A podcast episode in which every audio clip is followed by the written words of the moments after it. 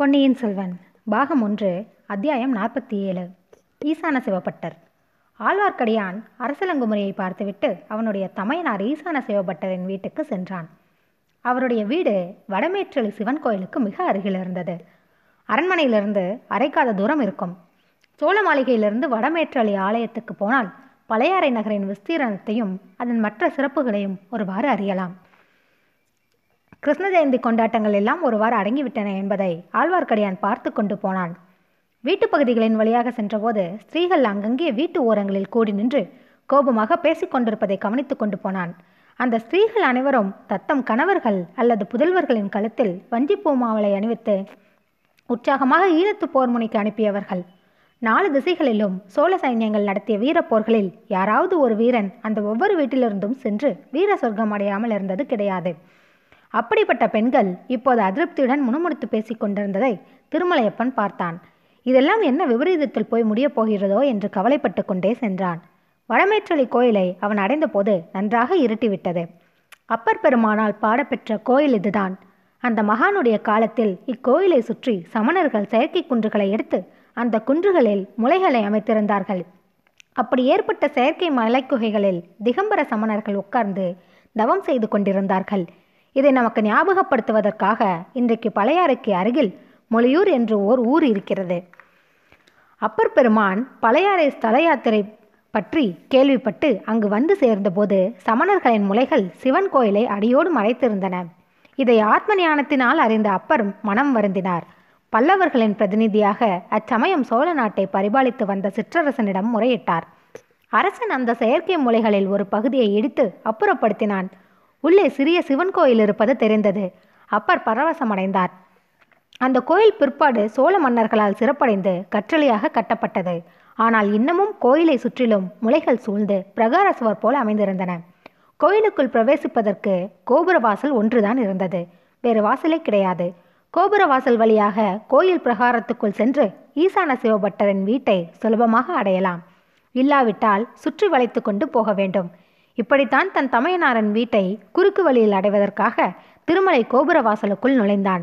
உள்ளே சுவாமி சன்னதியில் சில அடியார்கள் நிற்பது தெரிந்தது. அவர்கள் கிருஷ்ணனைப் போலவும் பலராமரைப் போலவும் வேஷம் தரித்து வந்த கோஷ்டியர் என்று தோன்றியது. ஆஹா இவர்கள் எங்கே இங்கு வந்து சேர்ந்தார்கள்?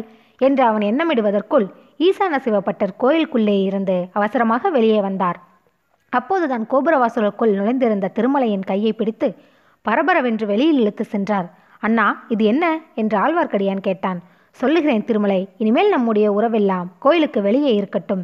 நீ பதிதன் சிவனிந்தனை செய்யும் சமய பிரதிஷ்டன். இந்த சிவாலயத்திற்குள் நீ அடியெடுத்து வையாதே தெரிகிறதா? நானும் எத்தனையோ பொறுத்திருந்தேன். இன்றைக்கு பெரிய மகாராணியின் முன்னால் நீ பேசியதை என்னால் சகிக்க முடியவில்லை.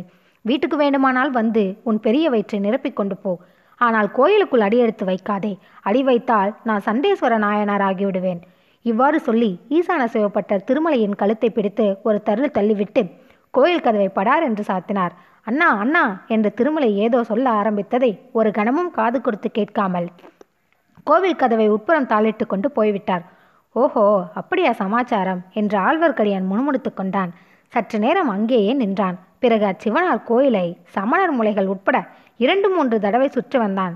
வலப்புறமாய் சென்றால் பிரதட்சிணம் செய்ததாகி விடும் என்று வேண்டுமென்றே இடதுபுறமாக சுற்றி வந்தான். வட்ட வடிவமாக அமைந்திருந்த செய்குன்றுகளில் சமணர் முலை வாசல்கள் எல்லாம் நன்கு அடைக்கப்பட்டிருப்பதை பார்த்தான். பின்னர் ஈசான சிவபட்டரின் வீடு சென்றான். வேடிக்கை வேடிக்கையாக பேசும் திருமலையிடம் பட்டரின் மனையாளுக்கு மிக்க பிரியம். அந்த அம்மாளிடம் வழக்கத்தை விட வேடிக்கையாக பேசி வயிறு நிறைய சிவன் கோயில் பிரசாதத்தை சாப்பிட்டுவிட்டு வாசல் திண்ணையில் வந்து படுத்தான். முதல் நான் குடமுருட்டி நதிக்கரையோடு வந்தபோது அவன் கண்ட காட்சி ஒன்று அச்சமயத்தில் நினைவுக்கு வந்தது. அவனுக்கு எதிர் திசையில் சில குதிரைகள் வேகமாக வரும் சத்தம் கேட்டு பக்கத்தில் அடர்த்தியாக இருந்த மூங்கில் புதர்களுக்கு பின்னால் மறைந்து கொண்டு நின்றான். முதலில் வந்த குதிரை தறிக்கிட்டு ஓடி வருவது போல் ஓடி வந்தது. அது சொட்ட சொட்ட நனைந்திருந்தது. வேர்வையினாலா நதி வெள்ளத்தில் மூழ்கி நீந்தி வந்ததினாலா என்று தெரியவில்லை. அக்குதிரையின் பேரில் ஒரு சிறு பிள்ளை உட்கார்ந்திருந்தான். அவனை குதிரையோடு சேர்த்து கட்டியிருந்தது. அந்த பிள்ளையின் முகத்தின் பீதியும் அத்துடன் ஒரு உறுதியும் சேர்ந்து காணப்பட்டன. சற்று பின்னால் இன்னும் நாலைந்து குதிரைகள் வந்தன. அவற்றின் மீது வேல் பிடித்த வீரர்கள் வந்தார்கள். முதலில் வந்த குதிரையை அவர்கள் நெருங்கி நெருங்கி வந்து கொண்டிருந்தார்கள். சீக்கிரத்தில் பிடித்து வருவார்கள் என்று தோன்றியது. அவர்கள் ஒருவன் தன்னுடைய வேலாயுதத்தை தலைக்கு மேல் தூக்கி முன்னால் வந்த குதிரை மேல் எறிவதற்கு குறிப்பார்த்தான் அதை இன்னொருவன் தடுத்தான். அச்சமயத்தில் அந்த பிள்ளை அடர்ந்த மூங்கில் புதர்களுக்கு கீழே போக வேண்டியிருந்தது. சற்று வளைந்து தாழ்ந்திருந்த மூங்கில் மரக்கிளை ஒன்று அவனுடைய தலைமையில் சிக்கிக் கொண்டது. குதிரை முன்னால் இழுக்கவும் மூங்கில் பின்னால் இழுக்கவும் அந்த பிள்ளை கதி என்ன ஆகுமோ என்று இருந்த நிலையில் பின்னால் வந்தவர்கள் அக்குதிரையை வந்து பிடித்து கொண்டார்கள். குதிரை மீது வைத்து கட்டியிருந்த பிள்ளையை பார்த்து வியப்பும் திகைப்பும் கோபமும் அடைந்தார்கள். ஏதோ அவனை கேட்டார்கள். அவன் தட்டு தடுமாறி மறுமொழி சொன்னான். விவரமாக ஆழ்வார்க்கடியான் காதில் விழவில்லை. அவன் எங்கே அவன் எங்கே என்று அடிக்கடி பலமுறை கேட்ட கேள்வி காதில் விழுந்தது. அந்த இளம்பிள்ளை ஆற்றோடு போய்விட்டான் வெள்ளத்தில் விழுந்து விட்டான் என்று விம்மி அழுது கொண்டே சொன்னதும் காதில் விழுந்தது. பிறகு அவ்வீரர்கள் அந்த பையனையும் குதிரையையும் தங்களுடன் அழைத்து கொண்டு ஆற்றங்கரையோடு போய்விட்டார்கள். இந்த சம்பவத்தின் பொருள் என்னவென்பது திருமலையப்பனுக்கு அச்சமயம் விளங்கவில்லை. இப்போது கொஞ்சம் விளங்குவது போல் தோன்றியது. இதற்கிடையில் அந்த வீதி நாடக கோஷ்டியின் நினைவும் அவனுக்கு வந்தது. முக்கியமாக கம்சன் வேஷம் தரித்து மரபொம்மை முகத்தினால் சொந்த முகத்தை மறைத்து கொண்டிருந்தவனின் நடை உடை பாவனைகளும் குரலும் நினைவுக்கு வந்தன. முன்னம் கேட்டது போல் துணித்த அக்குரல் யாருடைய குரல் என்பது பற்றியும் விளக்கம் ஏற்படத் தொடங்கியது. இரவு அந்த ஜாம பூஜையை முடித்துக்கொண்டு ஈசான சிவப்பட்டர் தம் இல்லத்துக்கு வந்தார். வாசல் திண்ணையில் ஆழ்வார்க்கடியான் படுத்திருப்பதை பார்த்தார். திருமலை திருமலை என்று கோபக்குரலில் கூப்பிட்டார். திருமலை நல்ல தூக்கத்தில் ஆழ்ந்திருப்பதாய் பாசாங்கு செய்தான். வீட்டு கதவை படார் என்று சாத்தி கொண்டு பட்டர் உள்ளே போனார். தமது மனைவியாருடன் அவர் சண்டை பிடிக்கிற தோரணையில் பேசியது அரைக்குறையாக திருமலையின் காதில் விழுந்தது. தன்னை பற்றிதான் சண்டை என்பதை திருமலை தெரிந்து கொண்டான். காலையில் எழுந்ததும் ஈசான சிவப்பட்ட திருமலையிடம் வந்து மறுபடி நாடு சுற்ற எப்போது புறப்படுகிறாய்? என்று கேட்டார். தாங்கள் கோபம் தணிந்த பிறகு புறப்படுவேன் அண்ணா என்றான். இனி என்னை அண்ணா என்று கூப்பிடாதே. இன்று முதல் நான் உன் தமையனும் அல்ல நீ என் தம்பியும் அல்ல. நீ சிவதுவேஷி நீசன் சண்டாளன். பட்டரின் மனைவி திருமலைக்காக பறிந்து எதற்காக இப்படியெல்லாம் அவனை சபிக்கிறீர்கள்? இத்தனை நாளும் சொல்லாததை அவன் இப்போது என்ன புதிதாக சொல்லிவிட்டான்? உங்களுக்குத்தான் சிவபக்தி ரொம்ப அதிகமாக முற்றுவிட்டது என்றாள். உனக்கு ஒன்றும் தெரியாது. அவன் நேற்று பெரிய மகாராணியின் முன்னிலையில் என்னவெல்லாம் சொன்னான் தெரியுமா? சுடுகாட்டில் சாம்பலை பூசிக்கொண்டு திரியும் பரமசிவனுக்கு கோயில் எண்ணத்திற்கு என்று கேட்டான். என் காதில் ஈயத்தை காய்ச்சி ஊற்றியது போல இருந்தது. மகாராணி ராத்திரியெல்லாம் தூங்கவே இல்லையாம். இனிமேல் அப்படியெல்லாம் பேச மாட்டான். நான் புத்தி சொல்லி திருத்தி விடுகிறேன். அவனிடம் நல்ல வார்த்தையாக சொன்னால் கேட்கிறான். நல்ல வார்த்தையும் ஆயிற்று பொல்லாத வார்த்தையும் ஆயிற்று. இவன் ராமேஸ்வரத்துக்கு உடனே போகட்டும். ராமர் பூஜை செய்து பாவத்தை போக்கிக் கொண்ட சிவலிங்கத்தை இவனும் பூஜை செய்து விட்டு வரட்டும். அதுதான் இவனுக்கும் பிராய்ச்சித்தம். அப்படி செய்யும் வரையில் நான் இவன் முகத்திலே விழிக்க மாட்டேன் என்றார். திருமலையின் உதடுகள் துடித்தன. வட்டியுடன் சேர்த்து திருப்பிக் கொடுப்பதற்குத்தான். ஆனால் பேசினால் காரியம் கெட்டுவிடும் என்று பொறுமையை கடைபிடித்தான் பட்டரின் பத்தினி இச்சமயத்தில் மறுபடியும் தலையிட்டு அதற்கென்ன? ராமேஸ்வரத்திற்கு போக சொன்னால் போகிறான். அவனுடன் நாமும் போகலாம். எத்தனை நாள் ஆகியும் நமக்குத்தான் குழந்தை பிறக்கவில்லை. பூர்வ ஜென்மத்தில் என்ன பாவம் செய்தோமோ என்னமோ. திருமலை எல்லாருமாக ராமேஸ்வரத்துக்கு போகலாமா? என்று கேட்டாள். அவர்கள் இரண்டு பேரையும் சிவப்பட்டர் முறைத்து கோபமாக பார்த்துவிட்டு போய்விட்டார். கொஞ்ச நேரத்துக்கெல்லாம் ஈசான சிவபட்டர் திரும்பி வந்து திருமலையிடம் சாந்தமாக பேசினார்.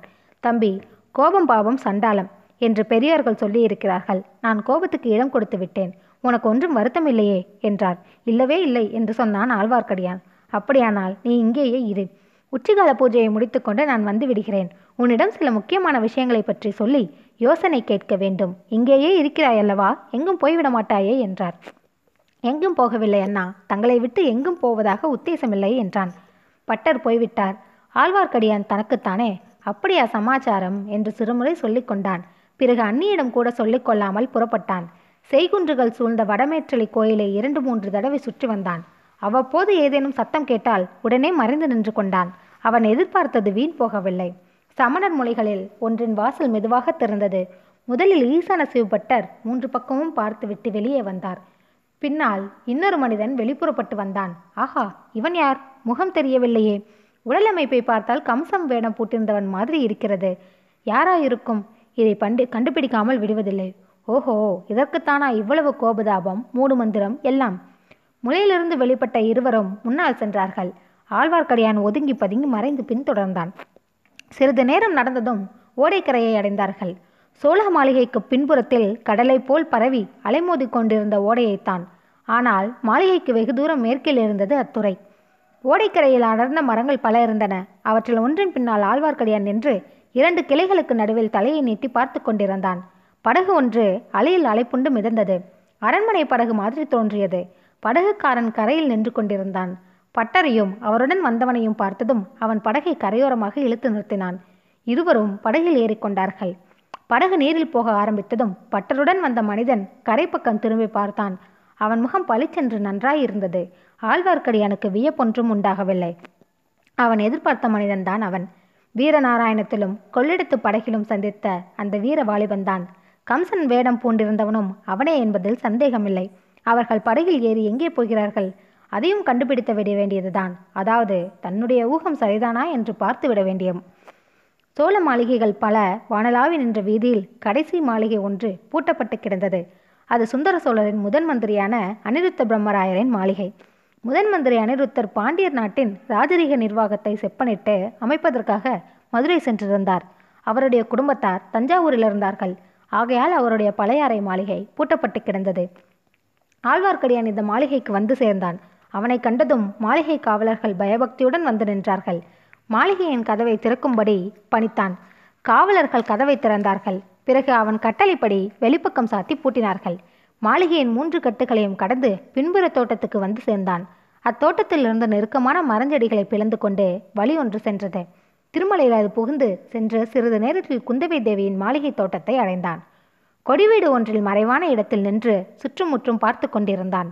இவ்வளவு சிரமம் அவன் எடுத்துக்கொண்டது வீண் போகவில்லை. காளிதாசன் முதலிய மகாகவிகள் வர்ணிக்க வேண்டிய நாடக நிகழ்ச்சி ஒன்று அங்கே நடந்தது. நீரோடை கரையில் படகு வந்து நின்றது. அதிலிருந்து ஈசான பட்டரும் வந்தியத்தேவனும் இறங்கினார்கள். பிறகு நீர்த்துறையின் படிக்கட்டுகளின் வழியாக ஏறி வந்தார்கள். படிக்கட்டுகளுக்கு சற்று தூரத்தில் தோட்டத்தில் அமைந்திருந்த பளிங்குக்கல் மேடையில் இளைய பிராட்டி குந்தவை அமர்ந்திருந்தாள். படகில் வந்தவர்கள் நீர்த்துறையில் படிக்கட்டுகளில் ஏறி மேற்படிக்கு வந்ததும் இளைய பிராட்டி குந்தவை தேவி எழுந்து நின்றாள்.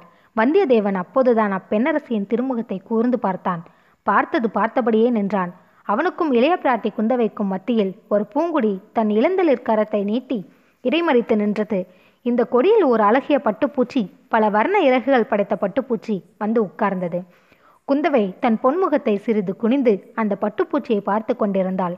வந்தியத்தேவனோ குந்தவையின் முகமலரையே கண்கொட்டாமல் பார்த்து கொண்டு நின்றான். ஓடையில் அலைகள் ஓய்ந்து அடங்கின. பச்சை ஜாலங்கள் பாடுவதை நிறுத்தின அந்த பகிரண்டங்கள் அசையாது நின்றன. பல யுகங்கள் சென்றன.